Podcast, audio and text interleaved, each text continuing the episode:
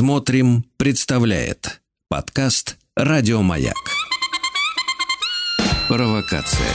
Добрый вечер, добрый вечер, дорогие радиослушатели. Это суббота, вечер, семнадцать ноль ноль, сейчас семнадцать ноль девять тридцать четыре. А это означает, что вы слышите провокацию на волнах маяка. И с вами я, ее ведущий, Сергей Насибян. А, в следующие две недели меня не будет, поэтому сегодня хочется наговориться вдоволь. А на этой неделе я рассказывал в прошлом эфире, в прошлом эфире рассказывал о том, что мы запланировали в понедельник съемки видео подкастов «Провокация», и, надо сказать, съемки прошли прям на удивление прекрасно, получилось очень красиво, замечательная студия, отличные гости, крутые вопросы. В общем, нам всем все очень понравилось, так что в ближайшее время смотрите на сайте «Смотрим». Вот. Ну, а мы с вами начинаем программу, и я приглашаю вас не только слушать, но я также приглашаю вас задавать вопросы, которые вы можете задать по номеру телефона в WhatsApp или в Viber, плюс семь девятьсот шестьдесят семь сто три пятьдесят пять тридцать три. Ну, а также, как я говорю, те из вас, кто обладает недюжей смелостью, звоните нам в прямой эфир по номеру телефона четыре девять пять семь два восемь семь один семь один. Вы также можете оставить свои вопросы в специальной форме в разделе «Маяка» на сайте «Смотрим». Наши редакторы с вами свяжутся. А вот если вы хотите обсудить вопрос со мной лично, то есть поговорить, что называется, с глазу на глаз, то вы точно так же в этом же разделе на сайте «Смотрим» можете записаться и на провокацию в видеоформате, вот как раз ту самую, которую мы делали на прошлой неделе. Сегодня э, так интересно. Я в прошлый раз, отвечая на вопрос про то, как себя вести с сыном семнадцати лет, сказал, прежде чем начав отвечать на вопрос, я сказал, что больше всего мне бы хотелось, чтобы мой сын сейчас стоял у динамика радио и слушал ответы. Оказалось, что он именно это и делал, он слушал ответ. Я ответил на вопрос и рассказал, что вот эта очень ситуация похожа на то, что делал мой сын. И, в общем, когда я через пару часов приехал домой, я ему говорю: ну, ты слышал ответ? Он говорит: да, слышал. Я говорю: что скажешь? Он мне говорит: а вообще другая история. История вообще другая. Я говорю: в смысле другая? Благо там мы взрослые родители, мы же помним, как ты там бросал школу, как ты говорил, мне не нужно учиться.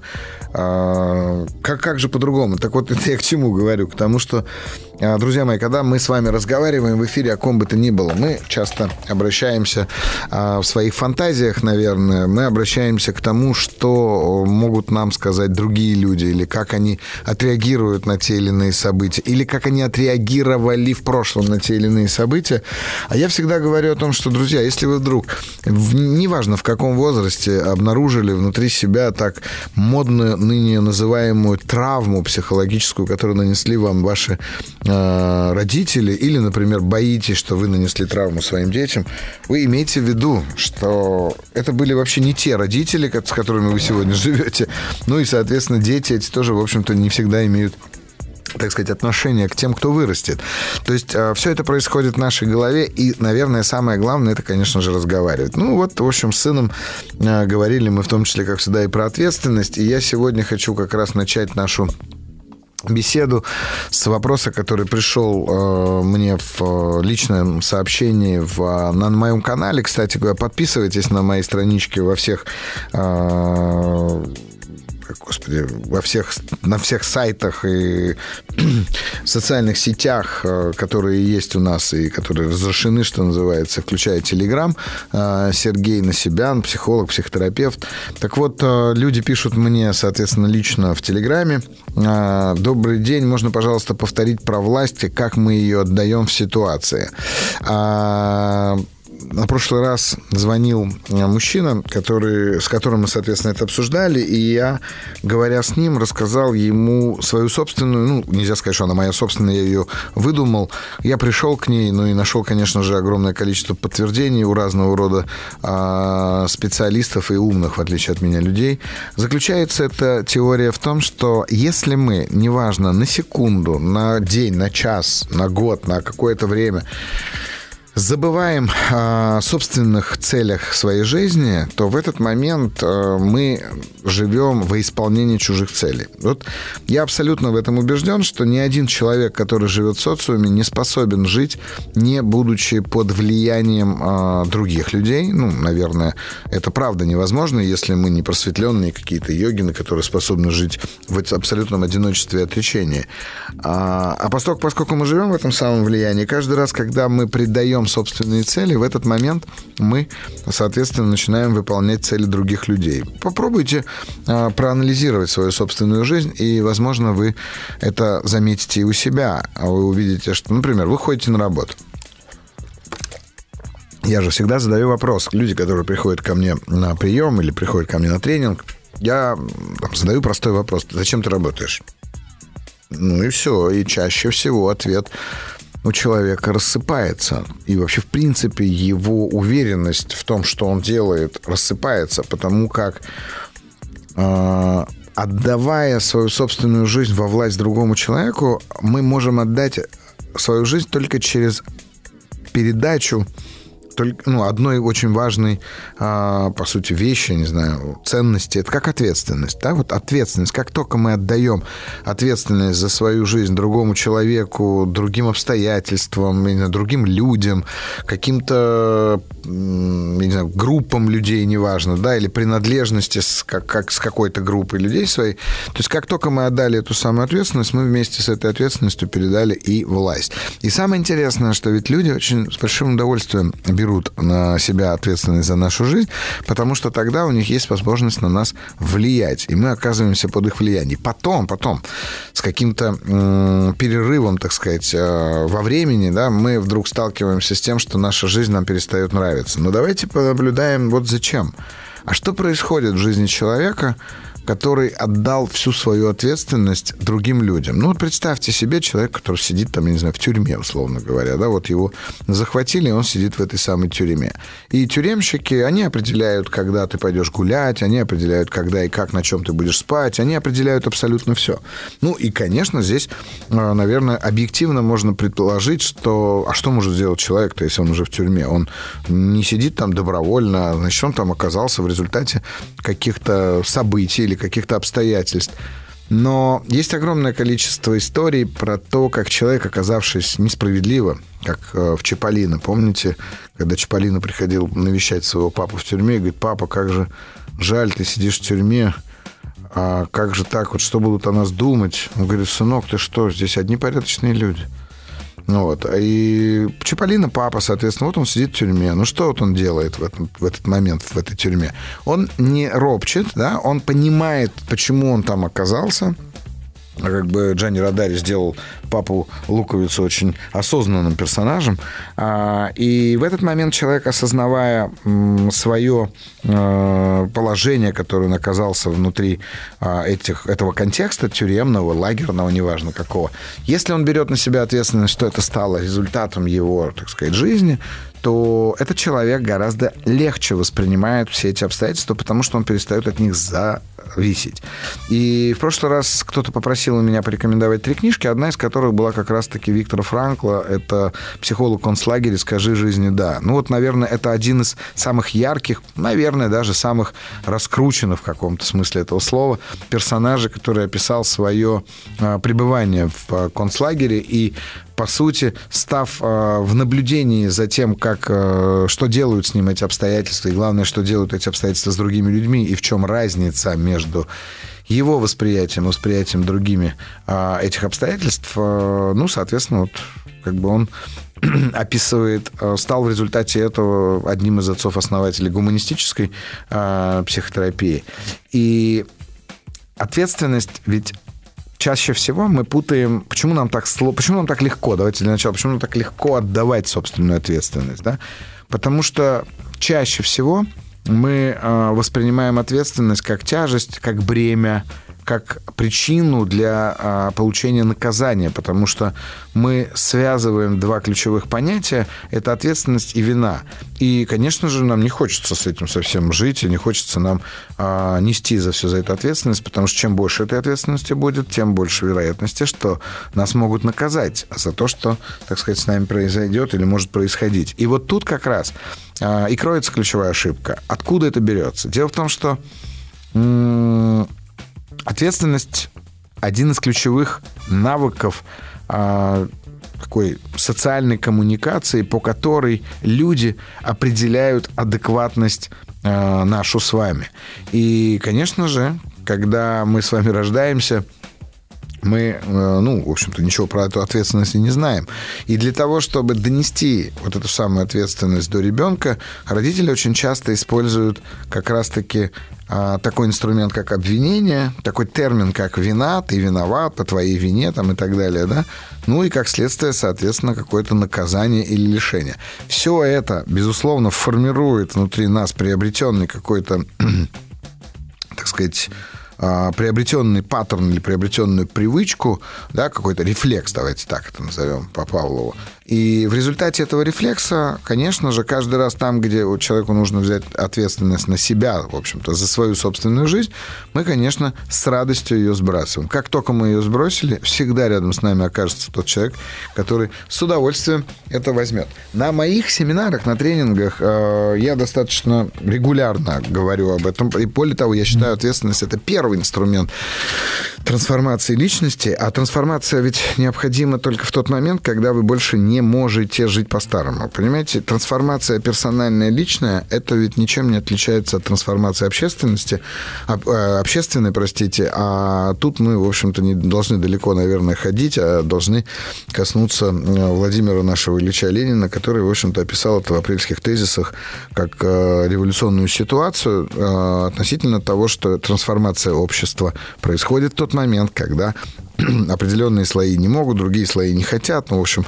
происходит кризис, кризис управления. В нашей жизни такие кризисы происходят очень часто. Более того, некоторые специалисты описывают эти кризисы как, ну, например, по Эриксону, да, называется кризис идентичности, и их, если я правильно помню, семь, которые он описывает, в общем-то, в разные возрасты. А, а при этом, при всем, например, в древних писаниях, тех же самых индийских писаниях, очень здорово дробят личность, вернее, жизнь личности и развитие личности на семилетние так называемые циклы, в рамках которых человек должен развиваться в определенной модели или модальности, а, ну, например, с нуля до семи лет. И вот ему надо перейти с семи лет на семь-четырнадцать, с нуля до семи, надо перейти на семь-четырнадцать. И, как вы понимаете, обрет, приобретенные навыки а, выживания с нуля до семи, ну, никак не сработают в периоде с семи до четырнадцати, потому что совершенно другие ценности, другие интересы, другие навыки необходимы и так далее. И как только человек приходит к такому кризису, а, он всегда оказывается, в общем-то, в, в обстоятельствах, в которых ему не выход... необходимо покинуть вот эту самую комфортную зону. Знаю, что э, словосочетание очень избитое, но оно, правда, мне очень нравится, потому что как только ты, по сути, начинаешь привыкать к тому, что ты знаешь, как устроена эта жизнь, как вдруг жизнь подкидывает тебе, ну, например, гормональный всплеск. И ты не понимаешь, как в этих гормонах жить, ты не понимаешь, что с ними делать. Я, наблюдая за своим сыном, было очень интересно наблюдать, когда он как раз перешел в, образ, в возраст тинейджера, подростка. Он начал очень быстро расти, физически расти, вширь, ввысь, так сказать. И он не способен был ориентироваться в пространстве. Он постоянно бился об углы, о столы, о стулья, потому что он просто, ну, не способен был рассчитать. Просто вот он не рассчитывал расстояние. И это, надо сказать, достаточно частый такой, частое переживание у подростков, потому что они не понимают. Так вот, происходя вот в этот момент, когда кризис начинает как раз поджимать таким вот образом, это всегда для нас сигнал, что нам нужно выходить из этой самой зоны комфорта. И вот тут вопрос ответственности будет вставать снова и снова. И, казалось бы, ко мне на тренинг приходят уже взрослые люди. Часто очень образованные, часто очень успешные. Но при этом, при всем, я имею смелость говорить им о том, что э, они не знают, о том, что такое ответственность. И благо люди умеют слышать, потому что я даю очень ну, простое, на мой взгляд, определение этой самой как раз ответственности. Это связь с результатом. А если мы говорим про связь с результатом, то это означает, что больше нет никаких обстоятельств, из-за которых происходят те или иные события. Не знаю, насколько понятно сейчас и развернуто объяснил, но когда мы отказываемся от всего того, что я вот тут описываю как результат этой самой ответственности, мы таким образом отдаем вот это вот а, управление собственной жизнью или власть а, за собственную или в собственной жизни мы отдаем другим людям. Вот, надеюсь, ответил на этот вопрос. А, вопрос следующий задают мне также а, в личном сообщении. Смотрели ли вы сериал «Тед Лассо» и как относитесь к тем бесконфликтным приемам воздействия, действия, которые в нем используются. А, да, безусловно, смотрел сериал «Тед Лассо» и очень рекомендую его к просмотру, потому что он прям реально классический, качественный сериал, который а, снят и рассказывает, соответственно, о жизни одного, по сути, человека, но при этом, при всем у этого человека формируется огромная паутина, наверное, так скажу, отношений с разными персонажами, совершенно разные арки между героями, разные характеры, очень здорово. Но вот ключевая его, наверное, сильная сторона, это как раз, или даже не так, нас поражает в просмотре этого сериала, нас поражает то, что человек...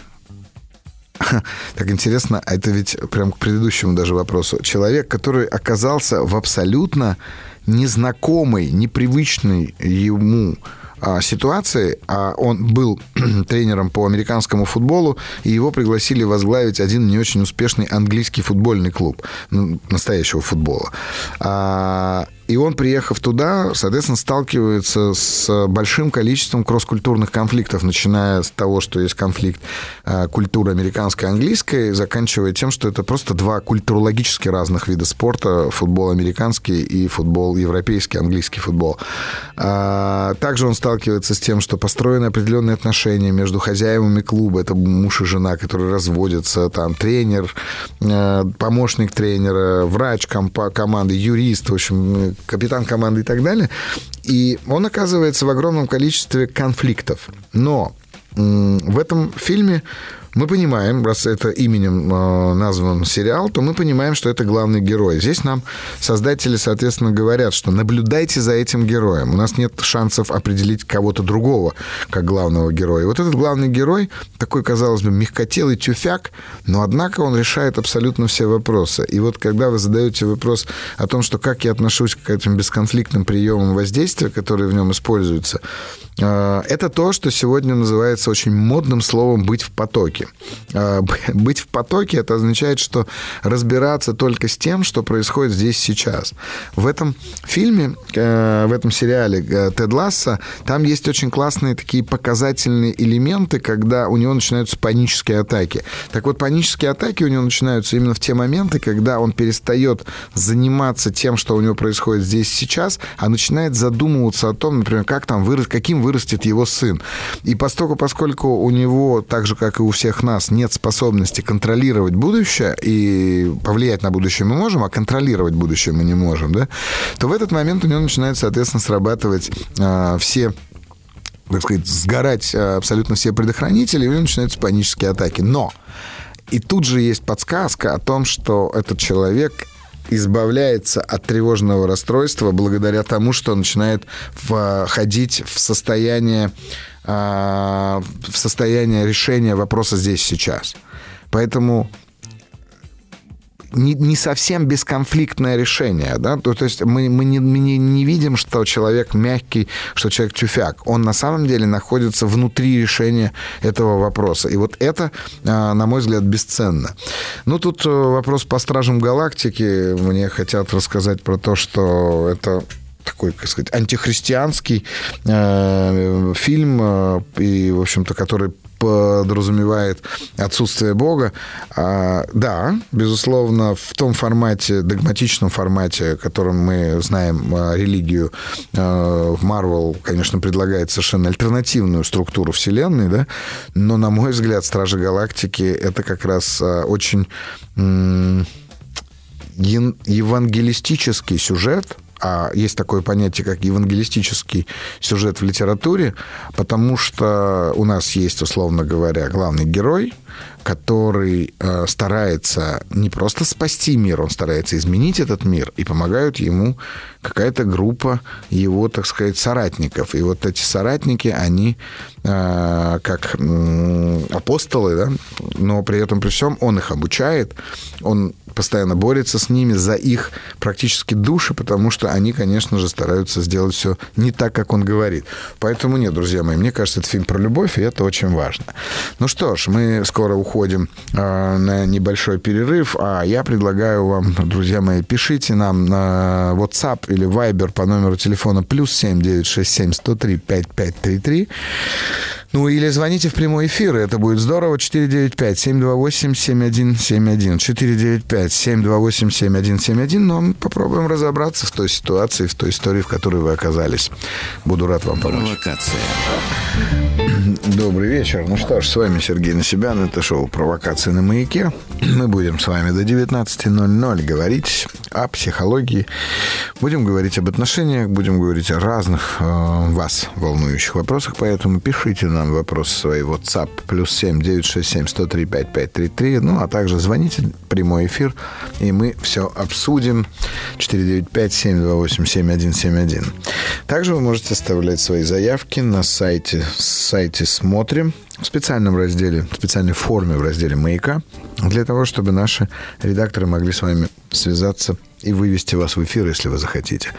Ну что ж, а один из самых постоянных вопросов, наверное, которые задают мне и в эфире, и вообще в целом в жизни, когда узнают, что я связан с тем, что консультирую людей, как перестать прокрастинировать? Ну, мне кажется, сначала надо все же понять, в чем отличие прокрастинации от лени. Вот правда, в чем отличие прокрастинации от лени? Ведь ничего плохого в лени нет. Ну, предположим, если вам лень ходить пешком на работу, вы покупаете машину или там велосипед, или ездите, пользуетесь общественным транспортом. Если вам лень вообще работать, тоже нормально. Вы находите способ не работать. Я уж не знаю, какой способ не работать. Вы, например, там, воруете продукты у соседей, когда им доставку привозят. Или вы нашли каких-то людей, которые вас подкармливают. Ну, в конце концов, можно пройти вон по городу. Я, я знаете, каждый раз, гуляя по Москве, наблюдаю за людьми на паперти у церквей и у метро. И мне так э, интересно наблюдать, вот есть, не буду там называть сейчас никаких названий, а, точных адресов, есть одна церковь неподалеку от моего дома. Каждое утро, я рано утром э, иду на работу, и, и также на работу приходит э, один мужчина, вот уже много лет, там, не знаю, восемь.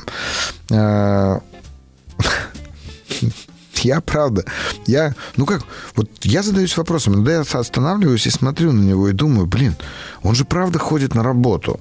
Он же прям ходит на работу, он, он, он, он, он просыпается и идет на работу просить деньги. Я не знаю, там, делится он с кем-то, крышует его кто-то, как говорят, да, но он идет э, для того, чтобы сидеть там, э, и это он называет своей работой. Он, наверное, даже знает, что у него там в понедельник выручка хуже, чем в субботу, я не знаю, или что зимой ему подают больше, чем летом, или еще что-то. Может, он даже налоги с этого какие-то платит, я уж не знаю. Но этот человек ходит на эту работу, и ему же не лень. Но ему явно работать лень. Вот он нашел такой способ.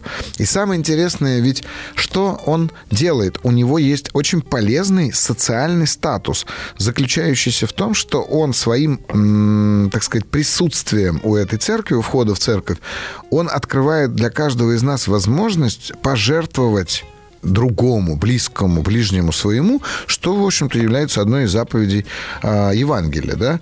А, а, а ведь как бы не так легко это сделать, потому что, там, я не знаю, тысячи запросов приходят на тему того, что поучаствуйте в благотворительности, поучаствуйте в помощи, спасите, там, помогите, да? Но люди не могут этого делать. Я за свою э, там, достаточно большую уже карьеру, длительную работу много раз э, делал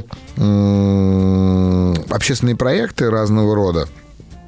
И э, ну, как сказать, делая эти проекты, мы делали их именно благотворительно. И получается так, что я много общался с людьми, которых я вовлекал в благотворительность. И я понимаю людей, которые не хотят жертвовать на благотворительность. Ну, потому что они не верят, что эти деньги правда дойдут, что эти деньги будут правильно использованы и много чего другого. А вот сидит человек, и он просит подаяния. И вот ты ему даешь, и считаешь, что ты поступил абсолютно верно. Вот давайте так, лень. А теперь прокрастинация. С ленью все, мне кажется, понятно. Ну, лень и лень. Не, не надо ничего делать, если вы ленивый. А, живите, пока не обрастете мхом, а потом, ну, что-то с вами случится, вас вынесут. А вот прокрастинация, мне кажется, это немножко другое. Прокрастинация – это когда вы сидите, лежите, неважно, а не делаете ничего, а при этом пилите себя тем, что могли бы делать. Или, зная, что вам нужно сделать, пилите себя за то, что не делаете этого. И вот эти два совершенно разных состояния не стоит путать, потому что одно из них, лень, это состояние абсолютно энергосберегающее. Не знаю, зачем вы бережете эту энергию. Я предполагаю, я догадываюсь. Мне кажется, вы это делаете для того, чтобы в какой-то момент прям собрать все свои силы и изменить свою жизнь. Чаще всего люди умирают до наступления этого момента, и жизнь таки не меняется. А вот э, идея про прокрастинацию – это дыра, в которую уходит энергия. И поэтому, когда вы говорите, как перестать прокрастинировать, на мой взгляд, очень просто.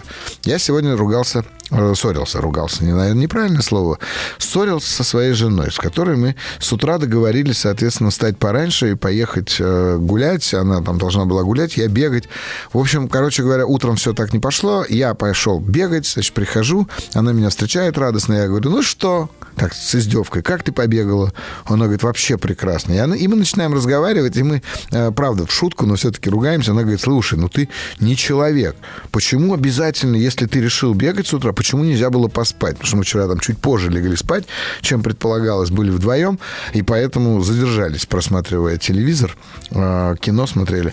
Вот. А я не могу. У меня, правда, у меня тоже, ну, как сказать, у меня невроз. У кого-то невроз, он не может проснуться, а я не могу спать, если я вчера сказал, что я иду там заниматься спортом.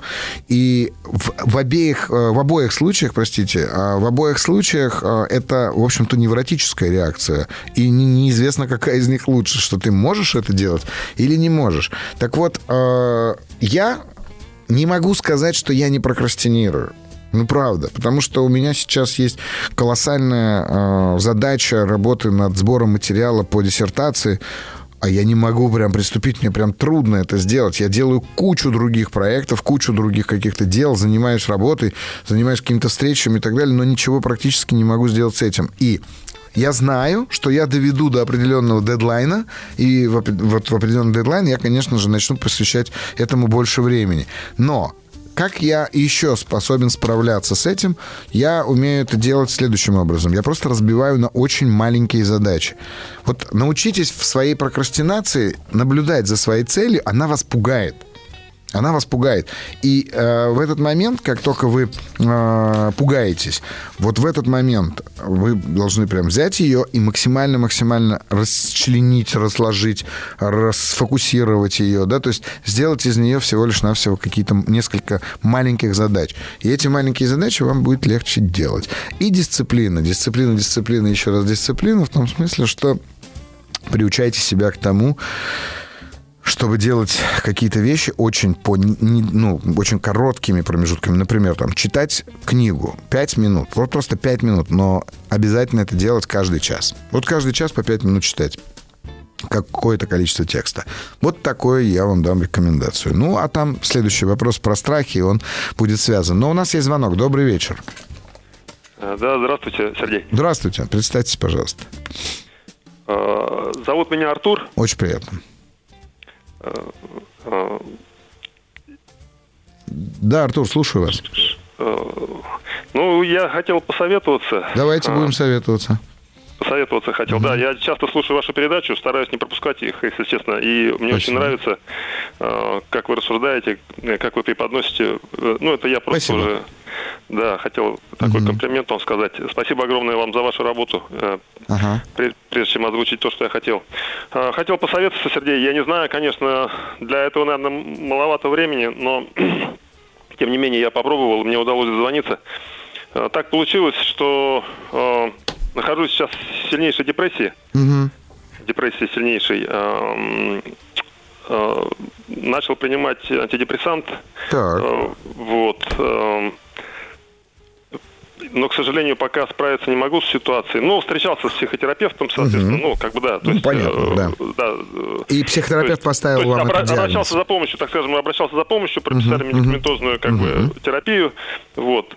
Вот. Глубокого общения с психотерапевтом не было, я сразу скажу. Пока не было работы, так называемой. Угу. Вот. Хотел посоветоваться. Дело в том, что... Ну, это проходит где-то уже, начиная где-то, наверное, с конца марта, а, апрель, а, вот май, июнь.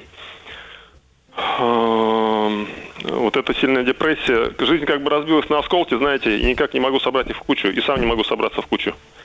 А, хотя сам по себе человек достаточно цельный, ну, по крайней мере, я так о себе думаю. Угу. А, цельный и целеустремленный, и пытающийся как бы добиваться каких-то там целей определенных, да, в жизни. Угу. Вот, э, но ситуация полностью разбила меня, просто размазала. Вы можете рассказать, что произошло? В принципе, можно сказать, были кое-какие, да, но были, вы знаете, были предпосылки к этому, в общем-то. Были предпосылки, у меня, э, так скажем, я, э, ну, развалилась семья. Вы развелись? Ну, у нас был гражданский брак, да. Ну, вот. Какая разница, да. И я да. так понимаю, инициатором развода были не вы? Да нет, в том-то дело был я. А, вы, так. Вот, я был, наверное, да, скорее. Ну, там было взаимно все уже. Вот. Но это было достаточно давно. Угу, вот. Угу. И у нас есть дочка, угу. дочка, которой сейчас четырнадцать лет. Угу. Вот. И с ноября двадцатого года по декабрь двадцать второго я с ней не общался. Ну, она отказалась общаться. Дочка. Дочка, да. Ну, так а... бывает, так подростки иногда реагируют на развод. Угу. Так. Вот. Э-э- ну, там э- не обошлось, я так думаю, что без каких-то манипуляций со стороны бывшей. Наверное. Я так понимаю, потому что все равно ребенок в двенадцать лет такое решение категоричное принять навряд ли мог бы сам. Не, бывает а. по-разному. Бывает, Артур. Бывает. Вот. Но мы сейчас навряд ли об этом. Давайте о вас. Да-да-да. Ага. Вот. Но это были предпосылки. Я просто к чему эту ситуацию вспомнил. Я сейчас бы как бы анализирую, откуда все пошло. Вы знаете, у меня эта ситуация с дочкой, когда она отказалась общаться. Сейчас в середине декабря прошлого года у нас возобновились контакты. Угу. Я сразу скажу, возобновились контакты. Вот. И сначала все пошло неплохо и очень даже замечательно. Но сейчас опять все сошло практически к нулю. Дело в том, что бывшая все контролирует и ну, не дает общаться просто вот именно в, в, в разрезе «я и дочь». Угу. То есть, то есть, что она кушает, когда она со мной, как она спит, как, когда она со мной, о чем мы говорим, когда она со мной. Ну, вы понимаете, да? Да, волнуется, наверное. Я не знаю, но дело в том, что я лично этого не делаю, вот, со своей стороны. Но не дает она спокойно вот, общаться, и а, произошли кое-какие события, которые она использовала как бы в целях, м, э, в целях э, обесценения меня. В глазах дочери? В глазах дочери, да, понимаете. Э, Честно, я... нет. А? Честно, нет, не понимаю. Понимаете? Нет, не понимаю, почему, не понимаю, как вы, э, как вы можете дать другому человеку вас обесценить именно в глазах дочери. То есть то, что она будет это делать, я понимаю. А вот как это сделать, это мы поговорим с вами через две минуты после рекламы. Артур, не кладите трубку. Что ж, с вами снова я, Сергей Насибян, шоу «Провокация» на «Маяке». Артур, вы со мной? Да, да, здесь. Давайте вернемся с вами к нашему разговору. Я в конце нашей, ну, перед, перед рекламой сказал вам, что нет, я не понимаю, как вы позволяете обесценивать вас в глазах вашей дочери. Вот, а вы говорите, что она это делает. Как? Ну, во-первых, ну, я не знаю, красиво это некрасиво. Человек достаточно беспардонен. То есть для нее нет граней. Так получилось, что мы из нашего э, развода вышли с разными, видимо, ощущениями. У нее э, абсолютная ненависть, э, обиды, которые она никак не может забыть. Так, причем вот, меня... давайте записывать прям. Я-то прям.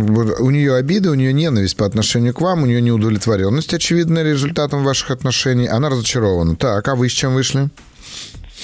Я вышел, в принципе, с тем же самым, Опа. но вы знаете, я прекрасно понимаю, даю отчет в том, что у нас есть дочь, ради которой надо э, общаться и поддерживать отношения, ну, в пределах разумного, вот, э, так скажем, да, вот. Но у нее не хватает на это, не, не знаю, как это, как это качество называется, но... Практически, я так скажу, что все вопросы, которые э, ребенок вообще не должен слышать в отношениях между взрослыми, uh-huh. в том числе и финансовые, uh-huh. и прочее, uh-huh. ребенок все это слышал, ребенок uh-huh. в курсе всего. Uh-huh. И, соответственно, ну, она, вот, например... говорит, она говорит, твой папа мало зарабатывает, поэтому мы плохо живем. Вот так она обесценивает вас? Нет, ну, вот был простейший момент, буквально в мае. Ребенок приболел, и срочно нужно было купить медикаменты. Так. Она... Мы сейчас не живем вместе, я подчеркиваю. То я есть понимаю. Я плачу алименты, плачу понимаю. алименты. Благородно. Хотя я ребенка содержал, но она захотела, видимо, непосредственно получать на руки, поэтому подала на алименты, она их получает. Вот, вот. И ребенок приболел, например, да, и она сказала, надо купить медикаменты вот определенные. Угу. Но так получилось, что на тот момент у меня была ситуация непростая с деньгами. Ну, не такое смогли вы это жизнь. сделать, да, бывает. Не да, смогли. Такое бывает в жизни, да, это не говорит угу. о том, что я угу. плохой отец или не люблю угу. ребенка. Вот, но реакция была настолько... Э, я даже не могу вам этого описать. Угу. Э, то есть она при ребенке, ну, буквально облила меня грязью. Э, вот. И, и более того, ребенок сейчас вспоминает при разговоре со мной, что... Я даже не смог ей купить лекарства. Вот. Хотя это был абсолютно как бы частный случай, достаточно это не имеет какую-то там тенденцию. Да, и вот. я так ну, понимаю, я что... Я хочу сказать вы... примерно, каким образом она это делает. Я услышал я... вас, и я даже не сомневаюсь, что вы мне расскажете историю, которую я слышал много раз, но я задаю вопрос не про это. Я говорю, Артур, про то, как вы позволяете это делать. Смотрите, ведь вы, например, сейчас понимаете, что вы в разводе, у вас есть ребенок, которого вы обеспечиваете. Факт? Это факт? Артур? Ну, обеспечиваю как обеспечиваю? Я плачу алименты. Ну, а, то есть вы я, должны а... обеспечивать своего ребенка двадцатью пятью процентами от своего дохода ежемесячного согласно государственному а, Нет, но... законодательству. Правильно? Да-да-да. Отлично. Но это я делаю. Даже да, нет, более здорово. Того. Я и говорю, вы, даже я не сомневаюсь, что более того. Вы хотите, чтобы ваш ребенок жил хорошо. Я правильно понимаю? Да. Вот, вы хотите, чтобы он зарабатывал, чтобы он жил хорошо. Значит, двадцать пять процентов от вашего дохода должны составлять достаточно крупную сумму, которую вам необходимо зарабатывать, правильно? Чтобы ваш ребенок, еще раз повторю, жил хорошо на те двадцать пять процентов, которые вы отдаете. Чтобы вам не приходилось отдавать пятьдесят процентов, семьдесят пять процентов, потому что вы молодой мужчина, судя по голосу, и можете еще сто раз жениться. То есть эти двадцать пять процентов должны быть достаточно большой суммой. Я правильно понимаю? Ну, ну, трудно это сказать, как сказать, но... Как? Ну, подождите, я, я же, смотрите, я же не говорю, вы должны зарабатывать много. Я же начинаю вот с чего. Я правильно вас слышу, что вы хотите, чтобы ребенок жил хорошо. Это факт? Это факт. Это факт, отлично. Значит, двадцать пять процентов, которые вы платите в виде алиментов, должны составлять достаточно крупную сумму. Факт? Для того, чтобы ну, ваш факт. ребенок жил... Отлично. Значит, вам надо зарабатывать четыре раза больше, чем то, что вы будете отдавать ребенку. Так? Угу. Отлично. А теперь скажите мне, знаете вы, как зарабатывать в четыре раза больше, чем вы зарабатываете сейчас? Пока нет. Отлично. Вот, вот теперь мы подошли к вашей так называемой депрессии, а, ложность которой, я предположу, ни в коем случае не отменяя диагноз вашего с, врача, который вам поставил эту депрессию.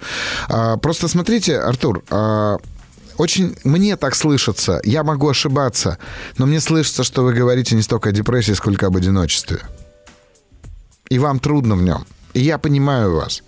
И разделяю вашу боль в этом смысле, разделяю вашу трудность. Нет, это правда. Я извиняюсь, что вам не дал договорить, Сергей. Вы правы, да. Дело я не в том, что я прав. В силу, в, силу, в силу того, что я переживаю и волнуюсь, я и впервые в эфире я не могу э, такой единый цельный э, монолог со своей вы не, стороны. Вы, вы же слушаете мои программы. Вы не единственный такой. Я прекрасно это понимаю. И поэтому и говорю, смотрите, если вы звоните мне для того, чтобы услышать от меня, что бы я рекомендовал в этой ситуации, я бы рекомендовал вам больше не называть это состояние депрессии, а очень четко и сознательно описать его как одиночество. И ну, вы... вы правильно все прям вот в цель, в цель ударили, честно скажу. Ну, мне приятно, что вы сейчас, как сказать, делаете реверанс в мою сторону. Но, пожалуйста, на себя внимание, не на то, что я был прав сейчас.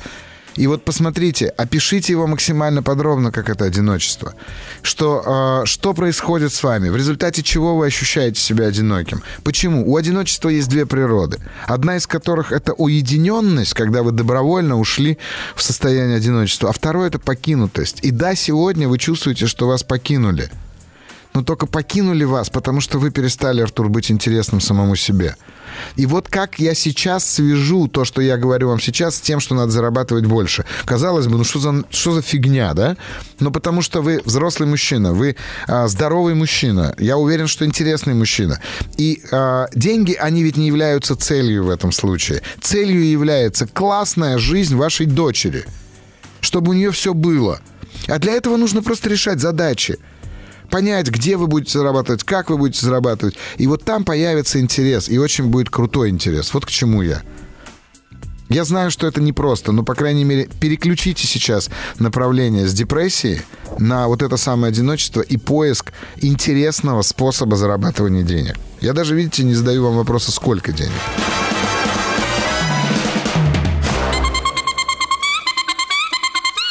Провокация. Да, Артур, продолжаем с вами, говорите. Да-да-да, Сергей, спасибо. Угу, давай. Спасибо большое. Я, знаете, извините меня, ради бога. Не я извиняйтесь, хотел говорите. сказать, разговор немножко пошел немножко не туда, так угу, скажем. Угу. Но это не ваша вина, вот это, видимо, всего того, что у меня не получается как-то именно цельно и правильно направить сам вот этот эм, посыл, который я хотел. Давайте. Который я хотел вам сказать. По поводу материального, вы знаете, я вам так скажу, что, чтобы вы понимали, да, угу. Дочке было всего еще пять лет, когда я уже купил ей квартиру на будущее. Так. Понимаете, да? То да, есть, конечно. В плане материальном все нормально. И, угу. может быть, те какие-то заминки, когда вы мне вопросы задавали про угу. хотите ли вы, чтобы ваша дочь жила хорошо, это было немножко, ну, недопонимание, куда разговор угу. наш идет. Угу. Вот, то есть в пять лет я уже купил ей квартиру. То есть, по большому счету, через несколько лет она может заселяться и жить уже самостоятельно в силу своего возраста. Вот, это я говорю о том, как я хотел бы, чтобы дочка жила. Uh-huh. И готов еще и дальше больше делать, естественно, uh-huh. в материальном uh-huh. плане. Вот. Но э, сейчас разговор даже не об этом, просто вот эти обстоятельства, они вели меня в эту э, ситуацию, э, из которой э, у меня пока не получается выйти, к сожалению. И я не знаю, как мне это сделать. Э, э, э, то есть, э, правильно вы сказали, дикое одиночество. Uh-huh. Э, Я, к сожалению, почему-то не смог найти альтернативу э, тому союзу, который был у меня, э, ну, первому, э, который у меня, ну, да, развалился. Э, почему-то не смог. Э, э, вот. Э, сейчас я думаю, анализирую, пытаюсь понять, э, что делать и как из этого выйти. Э, Вот, я хотел вот на эту тему с вами. Почему? Потому что, ну, вот эти обстоятельства, которые, да, как бы с дочкой случились, они под, подстегнули меня, наверное, к этому, ну, к тому, что сейчас происходит, когда вот еще в тот момент она перестала общаться на два года. Вот. Это меня сломало психологически, я mm-hmm. очень сильно переживал, э, вот, но я держался. Вот. А сейчас, видимо, как-то это все уже нахлестнулось, тем более повторно вот это пошел рецидив опять. Э, э, бывшую исключить никак я не могу, э, просто изолированно общаться с дочкой не, не получается. К сожалению, э, бывшая очень серьезное влияние на нее имеет. Понимаю, но только смотрите, Артур, вашей дочке четырнадцать, правда? Да. И все, чем мотивируется ребенок в возрасте тинейджера, это только интерес. И когда я вам сказал, зарабатывайте деньги, mm-hmm. я не сказал, что... Я же сразу сказал, что дело не в самих деньгах, а дело в том, чтобы вы стали интересны. Как только вы станете интересны сами себе, и у вас будет интересная жизнь, дочка будет рядом с вами. Потому что ваша жизнь будет интересной. Сегодня она рядом с мамой находится только по одной причине, потому что так привычно, так безопасно. А вы для нее сейчас опасны. И мама всю эту как бы подноготную доставая убеждает дочку в том, что вы являетесь источником опасности, потому что из-за вас произошел развод, из-за вас она плохо живет, из-за вас она болеет, из-за вас нет лекарств, там неважно, что. Она так и тоже должна делать, потому что женщине тоже надо как-то оправдать свой развод. А угу. я вам говорю про интерес, понимаете, Артур? Вот в чем дело. Угу. И поэтому я говорю, как бы деньги как результат реализации вашей индивидуальности. Вот что будет являться. А просто как оценочной характеристикой я предложил вам формат, что пусть ваша дочка живет за счет того, что вы станете зарабатывать в четыре раза больше, станет просто жить хорошо, потому что это вас будет мотивировать. Вот про что я говорю. Ну, ну давайте так. Я... Давайте. Э, э, э, ну, финансы имеются. Да не про деньги. Не про деньги как я... деньги, не про рубли. Я задал вам вопрос, знаете, как в четыре раза больше зарабатывать? Вы сказали, нет. Я говорю, отлично, отличная задача для того, чтобы вылезти из ямы депрессивной. Ну а почему именно этот выход? Именно через... Э, Один путь? из. Я могу вам предложить, давайте, пойдите на курсы макраме. И ваша дочка что, увлечется макраме? Нет. Понимаете? Займитесь... Там, я не знаю, сколько вам лет, Артур, если не секрет? пятьдесят один. пятьдесят один, вы мой ровесник. Да не вопрос. Займитесь... Я вот решил получить черный пояс по айкидо. Но вряд ли просто вашей дочке это будет интересно. А вот если вы начнете делать интересные в себе вещи, она окажется рядом. Понимаете, ну, это как, как в детстве. Ну, я вот пример вам привел э, про деньги, да, что начните э, двигаться в сторону реализации собственной идентичности, вот вашей индивидуальности. И это единственное, что привлечет вашу дочь к вам. Не совсем понял. Все-таки вот... Начните петь. Вот просто возьмите карьеру певца, устройте себе. Вот просто, вот чтобы вас через год дочка увидела в программе «Голос». Можете? Ну нет, голос Конечно, это не мое. Я понимаю, но я вам примеры накидываю, а вы говорите, не понимаю. Любой пример, который интересен тинейджеру. Понимаете? Мне не совсем понравилась ваша вот эта ситуация с деньгами, я не совсем поэтому... Вот, я понимаю, владел. Что она вам не понравилась, потому что вы услышали, что я говорю про деньги, а я говорю про деньги как результат реализации. Если вы, например, начнете писать картины и станете известным художником, это тоже будет интересно. Но тут важно понимать, что интересно дочери. Вообще, вот чем она увлечена? На данный момент у нее нет таких активных э, увлечений. Или Дело вы том, о них что... не знаете? Нет, я о них знаю, мы же общаемся. Подождите, Дело в том, что... если вы знаете об отсутствии, то я имею основание предположить, что, возможно, вы не знаете о наличии их. Потому что если когда вы говорите, у нее их нет. То есть либо у нее их нет, либо вы о них не знаете. Ну, нет, логика же железная. На сегодняшний день, нет, угу. на сегодняшний день я знаю, что она э, ничем э, таким э, основательным не увлечена. Так. Помимо учебы, помимо учебы в школе, да, у нее там есть углубление в сторону биологии, например, да. Угу. А, ну, дома она любит э, рисовать картины, лепить очень любит, у нее моторика очень хорошая. То есть она ничем не увлечена, по-вашему? Нет, она увлечена, но ну, я имею в виду что-то серьезное, там, например, я не знаю, там, ну, я не знаю, как, как вам сказать. То есть это увлечение, я согласен, но вот. У нее нет увлечения какого-то такого на каком-то уровне высоком. Подождите, ей четырнадцать лет, и ей достаточно просто чем-то увлекаться. Вот она увлечена, я же говорю, найдите интерес для себя в этом. Просто для нас, для мужчин, как правило, интерес наилучшим образом выражается, результат этого самого интересного выражается либо в деньгах, либо в признании. Я про это, поэтому вам и привожу пример. Признание сложнее, поверьте, поэтому сказал про деньги, что это просто будет интереснее. Ну, потому что, ну, там, если она увлечена картинами, ну, отлично, вы сможете купить ей картину, например, да, или там отвезти ее на какую-нибудь выставку крутую. Ну, то есть... не имеет в этом смысле значения. Вот я поэтому и говорю, понимаете, Артур, не путайте одиночество с депрессией. Одиночество – другая форма переживания, другая форма страдания. И самое главное, что мы туда попадаем в результате других совершенно обстоятельств. Вот в чем дело. Ну, я согласен. Наверное, я оказался в данной ситуации все-таки своей вине. Да нет вины, ответственности. Вот помните, я сегодня утром начал... Ой, утром, простите, начало эфира начал именно с разговора про ответственность. Про то, что да, нет, я слышал. Нет да, никакой я слышал, вины. Слышал. Да, есть ответственность. А для того, чтобы эту ответственность увидеть, надо просто понять, какие, какие ваши выборы привели вас к тому, что вы сейчас находитесь там, где вы есть в отношениях с вашей дочерью.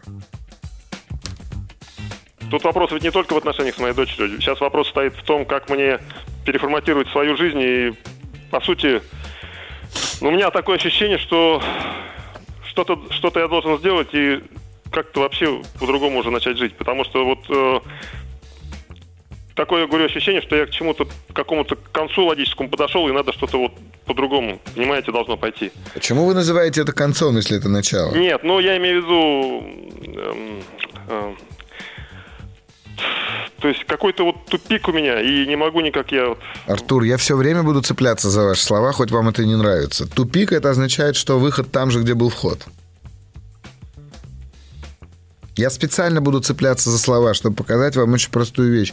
Вы как будто бы себя убеждаете, понимаете, в этом? Ну, то есть стоять, например, в тупике... и объяснять себе, что это вы оказались там в результате какой-то несправедливости вселенской, ну, неэффективная, правда, модель? Нет, я никого не обвиняю. Отлично. Я беру, Тогда ответ, надо... я беру, в данной ситуации я беру ответственность на себя, и Супер. Та ситуация, в которой я оказался, я... Супер. Какой виноват? Ваш выбор привел... Да не виноваты вы в этом, Артур. Я спрашиваю вас, какой ваш выбор привел вас в тот тупик, в котором вы сегодня стоите? Как вы выбрали повернуть в эту сторону? Ну, я сейчас не готов на этот вопрос ответить. Это вопрос достаточно сложный. Да, поэтому я вам и задаю. Если вы с нашего эфира уйдете с этим вопросом, это будет гораздо полезнее, чем если э, я вам просто дам совет, чем заниматься. Вот здесь как раз это и важно. Потому что там, где начинаются последствия, заканчивается выбор. Значит, выбор был сделан раньше. Я поэтому вам это и предлагаю, Артур. Посмотрите, задайте себе этим, задайтесь этим вопросом. Хорошо? И интерес, интерес и еще раз интерес. Дочка как раз в том самом возрасте, когда она будет рядом с тем, с кем ей интересно.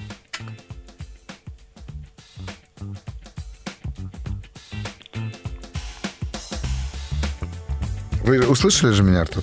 Да, я услышал вас. Единственный вы... вопрос, да. единственный вопрос да. выбора, то, что вы сказали, где тут, где тут момент был в жизни, когда вы сделали этот выбор, который угу, привел вас угу. в ту ситуацию, в которой угу, вы сейчас находитесь. Угу. И...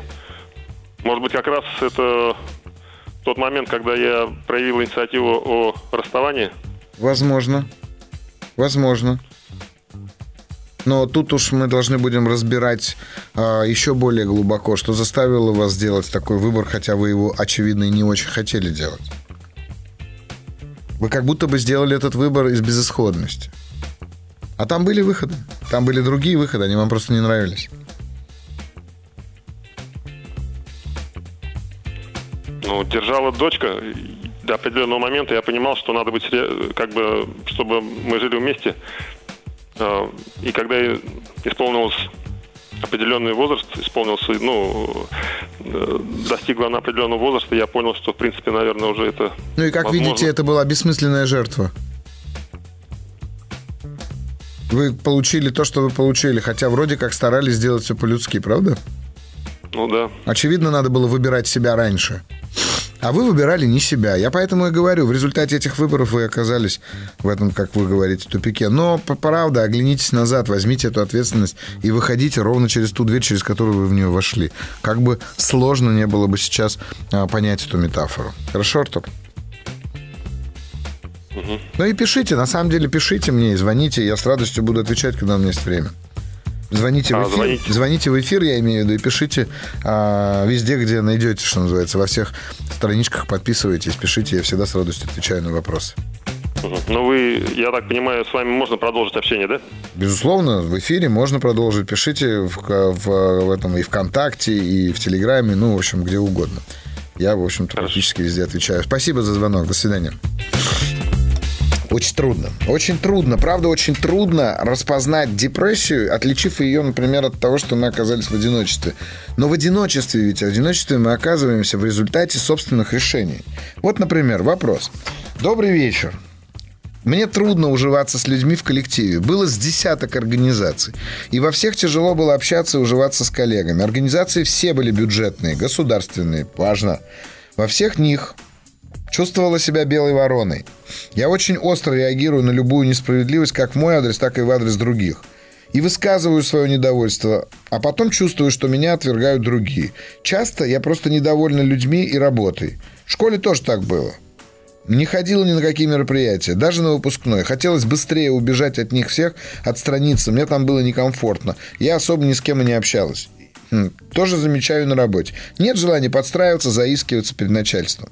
А без этого никуда, к сожалению. Ценят не твой профессионализм, а умение нравиться людям. А я не хочу нравиться. Мне уже надоело во всем обвинять только лишь себя. Хотя причина скорее во мне. Как с этим можно работать? Спасибо. Ксения, Челябинск. Вы серьезно?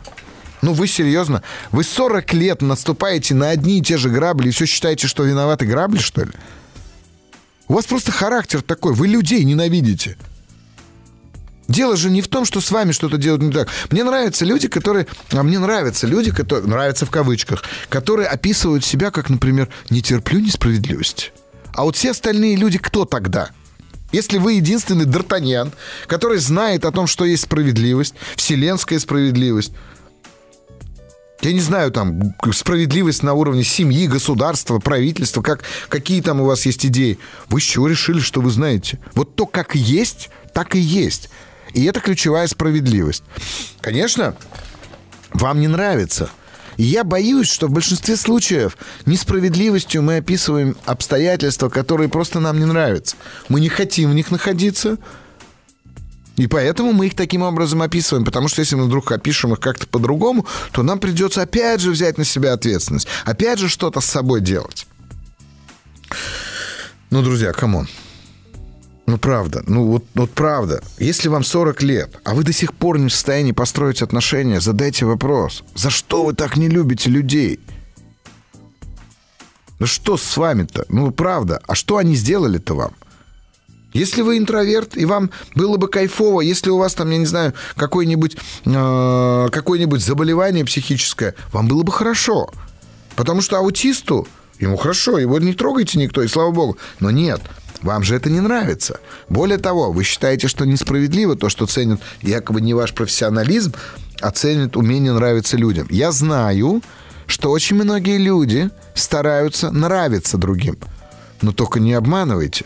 Я нанимаю и увольняю людей, ну, я не знаю, с девятнадцати лет я занимаюсь бизнесом и увольняю, нанимаю людей. Мне иногда приходится нанимать и увольнять людей по заказу своих клиентов, который, которых я консультирую с точки зрения бизнеса. Ну, друзья мои, да нет же. Профессионализм гораздо более высоко ценится, нежели качество вас как личности. И я свою дочку, например, всегда учил одной простой вещи, что образование, это, конечно, прекрасно, но ответственность всегда превыше образования.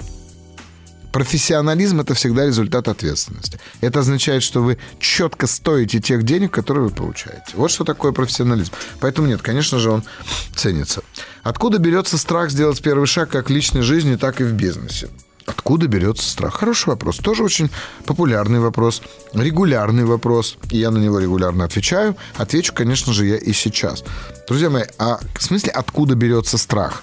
Страх берется с того самого момента, как только вы рождаетесь. Вот вас вытащили из мамы, и вот в этот же момент первое, что с вами произошло, вам стало страшно. И как бы могло быть иначе, если не так? Потому что страх... формируется в моменте, как только вы отделились от чего бы то ни было, как только появляются субъектно-объектные отношения, в этот момент появляется страх. И страх – это нормально. Страх – это нормальное чувство, которое предупреждает вас об опасности, и всю вашу жизнь будет идти рядом с вами, как ваш основной помощник, советчик, советник, не знаю, как это назвать. Но, по сути, ключевая ваша способность, ваше умение реагировать адекватно обстоятельствам, которые могут выражаться в виде каких-то опасностей, рисков. Поэтому откуда берется страх? Из головы. Всегда. Другой вопрос заключается в том, что страх всегда приходит к вам из будущего. Его не существует в настоящем. И самая лучшая метафора нашего страха, который нас купирует, который нас э, заставляет, э, там, я не знаю, оказаться в замороженности какой-то, да, который приводит нас часто в состояние абсолютного паралича. Это страх, когда мы в темноте веревку принимаем за змею. То есть страх всегда в будущем и всегда опирается на недостаточное наше знание или неведение. Ой, и тут отдельный вопрос. Это много-долго можно говорить о том, что как жить, не э, ориентируясь, как жить, не опираясь на свои собственные знания. Но тут мы придем к тому, что нашему уму очень важно быть правым. И гораздо более важнее, нежели, например, быть счастливым. Поэтому, друзья мои, страх – норма. Страх рождается внутри вас. Страх рождается всегда в будущем.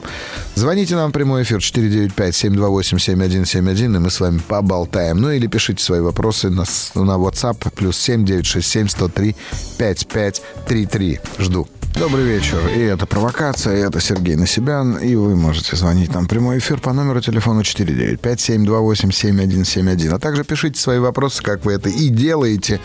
WhatsApp и Viber по номеру плюс семь девятьсот шестьдесят семь сто три пятьдесят пять тридцать три. Пишите, а я с радостью их буду читать и отвечать на них. А также подписывайтесь на мои странички во всех социальных сетях. Психолог Сергей Насибян. Задавайте вопросы свои, и там тоже я оттуда также их читаю. Ну что ж, у нас есть звонок. Добрый вечер. Добрый вечер. Это Кирилл, Петербург. Здравствуйте, Кирилл. Да, слышно меня хорошо? Я говорю через гарнитуру. Удобно? Да, хорошо слышу вас. Спасибо. Да, по поводу предыдущего выступления оратора Артура. Вот я услышал вас, живого человека, который, на мой взгляд, может быть, я... не совсем правильно это понял. Я услышал, что вы завелись, что вот он все-таки, конечно, в чем-то вас поддостал.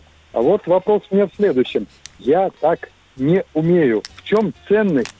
Вот что вы чувствуете, что можно перенять в том плане, когда работаете с клиентом? Я продажник, для меня это чрезвычайно важно, потому что меня временами, ну, скажем так, честно, деревянные вопросы или тупые запросы, они раздражают.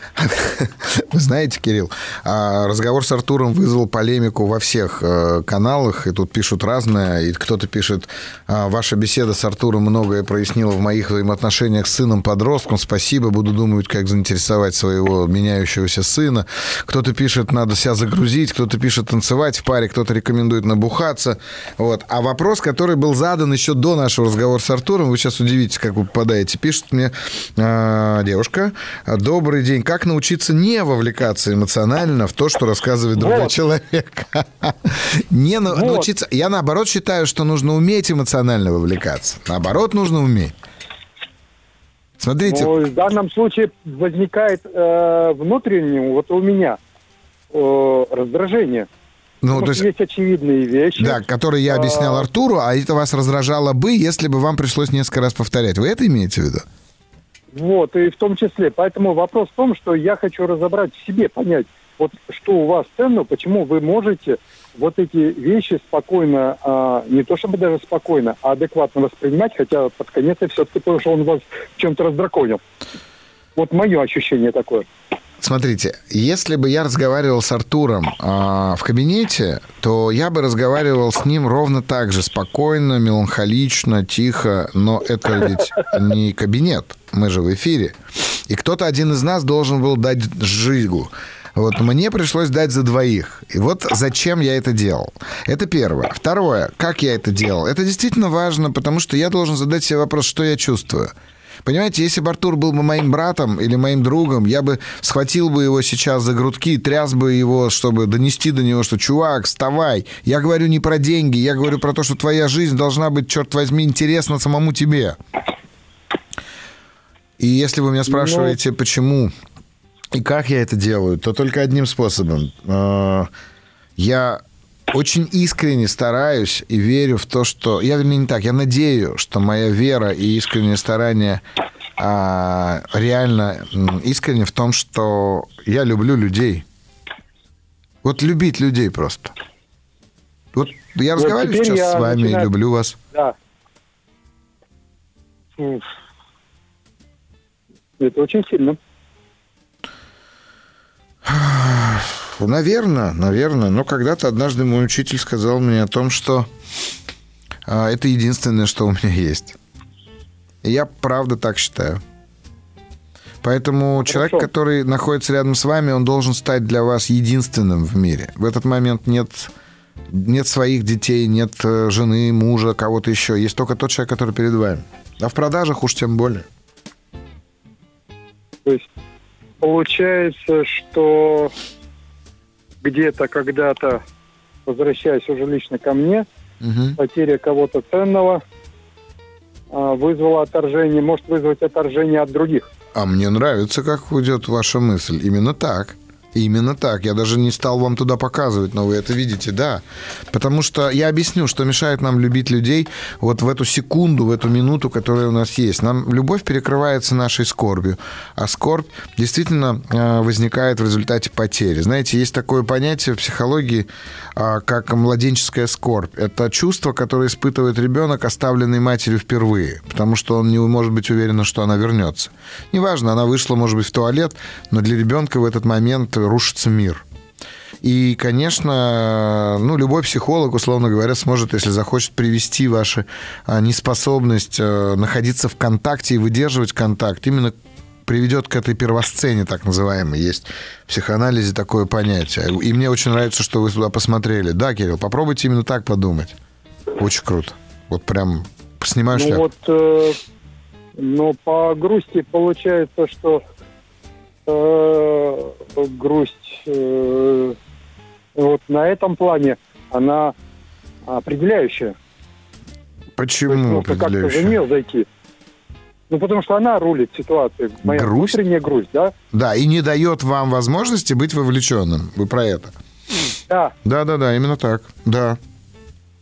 Именно так. Вопрос, как с этим работать? Ой, ну, тут честно вам скажу, что... Там, наверное, лучше всего все-таки пойти к специалисту и проработать эту часть. А если нет такой возможности или нет такого даже, там, условно говоря, желания, то проработать это можно только одним способом. Знаете, есть хорошее такое... Сейчас хочется процитировать стихотворение «С любимыми не расставайтесь». Помните? Да. Сейчас вот я прям его открою. Потому что наизусть я его не вспомню. И там будет нам вот прям подсказка, я бы сказал. Так, так, так, так. Не могу найти так быстро. Ну, смотрите, помните, да, с любимыми не расставайтесь и каждый раз навек прощайтесь, когда уходите навек. Да. Это подсказка, на самом-то деле, которая э, позволяет нам э, тренироваться. Каждый раз, когда мы э, отпускаем человека... Вот если вы по-настоящему будете наблюдать за тем, что в этот момент вы теряете человека не просто из вида, вы теряете его навсегда, и вы будете каждый раз, проживая это, давать ему ту свободу, которую младенец не может дать матери, потому что он обречен на смерть без нее, а вы-то уже взрослый человек, то вы каждый раз будете потихонечку, как горькую пилюлю, глотать этот, это чувство, и в итоге сделаете его максимально осознанным. Вот так с этим работать, Кирилл. То есть принятие потери, получается, это прощание с ним. Да, именно так. Сильно. Ну, вот вы задали, вы задали такую глубину. Спасибо вам, Кирилл, спасибо за такой звонок. Правда, очень круто. До свидания. Ну что, побольше бы таких. Мне нравится, когда мужчины звонят. Мне нравится, когда мужчины задумываются. Женщин я тоже люблю. Но... Мужчины, когда они способны задуматься, когда они становятся такими м-м, драматичными, что ли, в этот момент, э, мне кажется, особенно э, интересным. Потом, есть такой прекрасный анекдот, когда э, двух э, пожилых актеров не пригласили э, на празднование новогоднего карнавала. Один из них был трагик, а другой, соответственно, комик. И они сидят э, под э, желтым фонарем в заснеженном сквере, смотрят на то, как веселятся, значит, их молодые коллеги а, в зале э, актовом театра. Там мишура, там серпантин, там хлопушки, там маскарад.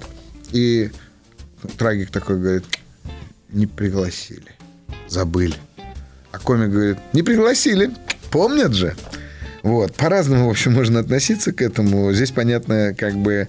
Я, я, в анекдоте интересно то, что комик, конечно, более позитивный, но при этом, когда драматичное переживание эмоциональное существует в глазах мужчины, это всегда очень интересно. Светлана, которая пишет про сына, продолжает свой вопрос. И есть вопрос. Сын почти пятнадцать лет. В этом году его накрыла первая влюбленность. Поздравляю. Он иногда прогуливал занятия в кружке или спортсекции для встреч со своей девочкой. Я об этом узнала позже и случайно, встретив маму его одногруппника. А проблема в том, что он довольно часто поступает по мюх... мюнхгаунов... мюн... мюнхгаузановски. Он может сказать неправду или полуправду, причем как родителям, так и вообще общении с другими людьми, одноклассниками, своей подружкой, друзьями. Это пока разные э, безобидные вещи, преуменьшение чего-то либо или, наоборот, гротеск. Но я волнуюсь, что это может закрепиться из-за подросткового какого-то выпендривания в черту характера. Когда он попадается на этой полуправде, то объясняю, как важно доверие во всех сферах жизни, в семье, на работе, между друзьями. Человек, который часто расходится с правдой в силу разных причин, это доверие утратит. Но пока особо эта тенденция не меняется. Вопрос вы так и не задали в конце, Светлана, но я так думаю, что что же делать? Что же делать? Ведь нас всех очень сильно пугает та самая ситуация, что наши дети могут стать нехорошими людьми. Вы знаете, всем детям, во-первых, это свойственно. Все подростки с определенного возраста, я утверждаю, что с девяти лет точно все пытаются обмануть систему. И здорово, когда им это удается, потому что их хитреца потом ведь будет помогать им в жизни. Но когда мой сын стал делать этого слишком, например, часто, я это заметил, я просто напечатал и повесил у него в комнате прямо перед глазами фразу, которая висела у него, и каждый день он ее читал, хотел он того или нет. Фраза звучала так: «Если тебе удалось обмануть другого, не обольщайся. Значит, тебе доверяли больше, чем ты того заслуживаешь». Попробуйте напечатать и повесьте где-нибудь там, где вы оба будете видеть эту фразу. И, возможно, вас очень сильно объединит реакция на эту фразу, реакция на эту, э, на эту идею. И, возможно, это станет очень полезным для вас обоих предметом для разговора. Ну что ж, друзья мои, звоните нам в прямой эфир по номеру телефона плюс семь четыреста девяносто пять семьсот двадцать восемь семьдесят один семьдесят один, а также пишите свои вопросы в WhatsApp по номеру телефона плюс семь девятьсот шестьдесят семь сто три пятьдесят пять тридцать три. Ну и также вы можете задать мне вопросы, подписавшись на все мои каналы, на всех социальных сетях, и включая Telegram, психолог Сергей Насибян. Я с радостью отвечаю, когда у меня есть время. Вы пишите. К сожалению, не могу дозвониться, сеть не ловит. Ну что ж, тут я уже не знаю, тут я уже не знаю. А после нашей паузы я обязательно продолжу отвечать на вопросы, тем более, что пришли очень-очень интересные вопросы. А, ну что ж, Сергей Насибян, с вами мы уже заканчиваем. И несколько вопросов. Откуда вы знаете, что чувствует ребенок, впервые оставленный матерью? Задает мне вопрос Валерий. Валерий, а вы попробуйте сходить в родильное отделение а, и понаблюдать за тем, а, когда вот плачут дети, которых оставили а, до кормления, да, и они одни.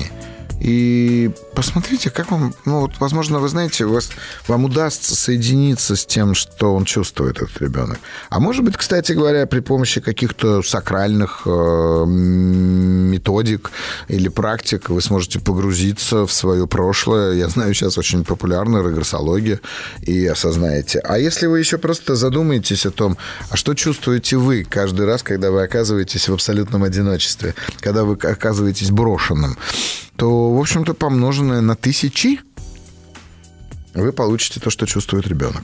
Ну, еще можете также почитать всякую психоаналитическую литературу. Я не знаю, если вы у меня спрашиваете. Я думаю, что я чувствовал. Вот Маргарита пишет: здравствуйте, сегодня очень глубоко умные мужчины. Приятно слышать. Спасибо вам, Сергей, за программы. Спасибо вам, что слушаете. Спасибо. Спасибо большое. А, так, вопрос, вопрос. У меня есть вопрос. А вопрос у меня вот такой. Внук любит чрезмерно покупать продукты. Студент, учится нормально, но всегда покупает очень много продуктов. Матери приходится выкидывать. Почему он может так делать? В походы тоже берет очень много еды. Татьяна Владимировна. Татьяна Владимировна, честное слово, не знаю. Ну, правда. Вот у меня, например, мама, она тоже всегда покупала очень много продуктов. И до сих пор, наверное, она это делает. Я с трудом переучивал себя в возрасте тридцати пяти лет не покупать так много продуктов. Причин может быть очень много. И сказать, что какие-то из них можно как-то методом кнута или пряника искоренить, нет. В какой-то момент он сам, наверное, это осознает. Я осознал. Например, может быть, он поймет какой-то, на каком-то этапе своей жизни поймет, что покупая чрезмерно продукты и выбрасывая их, он участвует в несправедливом распределении продуктов питания на нашем земляном шаре, в результате как голод происходит, и гибнут тысячи, тысячи, тысячи людей, пока даже мы с вами разговариваем. Может быть так, а может быть по-другому, как-то его ответственность к нему придет. Ну вот, я бы не стал думать о том, что он болен там или что-то с ним не так. Ну, просто таким образом он закрывает какие-то свои потребности, а какие уж надо разбираться с ним. Ну вот, как один из вариантов пытается тоже, значит, всех, так сказать, умасливить теми продуктами, которые не есть. Ну что ж, мы с вами заканчиваем сегодняшнюю передачу. В следующий раз мы услышимся уже в июле, потому что я уезжаю. Кино, которое я хотел бы вам сегодня порекомендовать, это «Столетний старик, который вылез в окно и исчез». Вот такое вот долгое, сложное название «Столетний старик, который вылез в окно и исчез». Я сегодня отвечал на вопрос про сериал Теда, Тед Лассо и про неконфликтные ситуации, решения, вернее, неконфликтные решения обстоятельств, каких-то споров. Вот весь этот фильм «Столетний старик, который вышел в окно и исчез» для меня про то, как, сколько, какая глубина мудрости в том, что человек принимает обстоятельства такими, какие они есть. Посмотрите этот фильм. Прям завидую вам, что вы будете смотреть его впервые, возможно, и, возможно, вы даже угадаете, на что похоже это кино, не подглядывая в интернет. Всего вам хорошего. С вами был Сергей Насибян. До свидания. Еще больше подкастов «Маяка» насмотрим.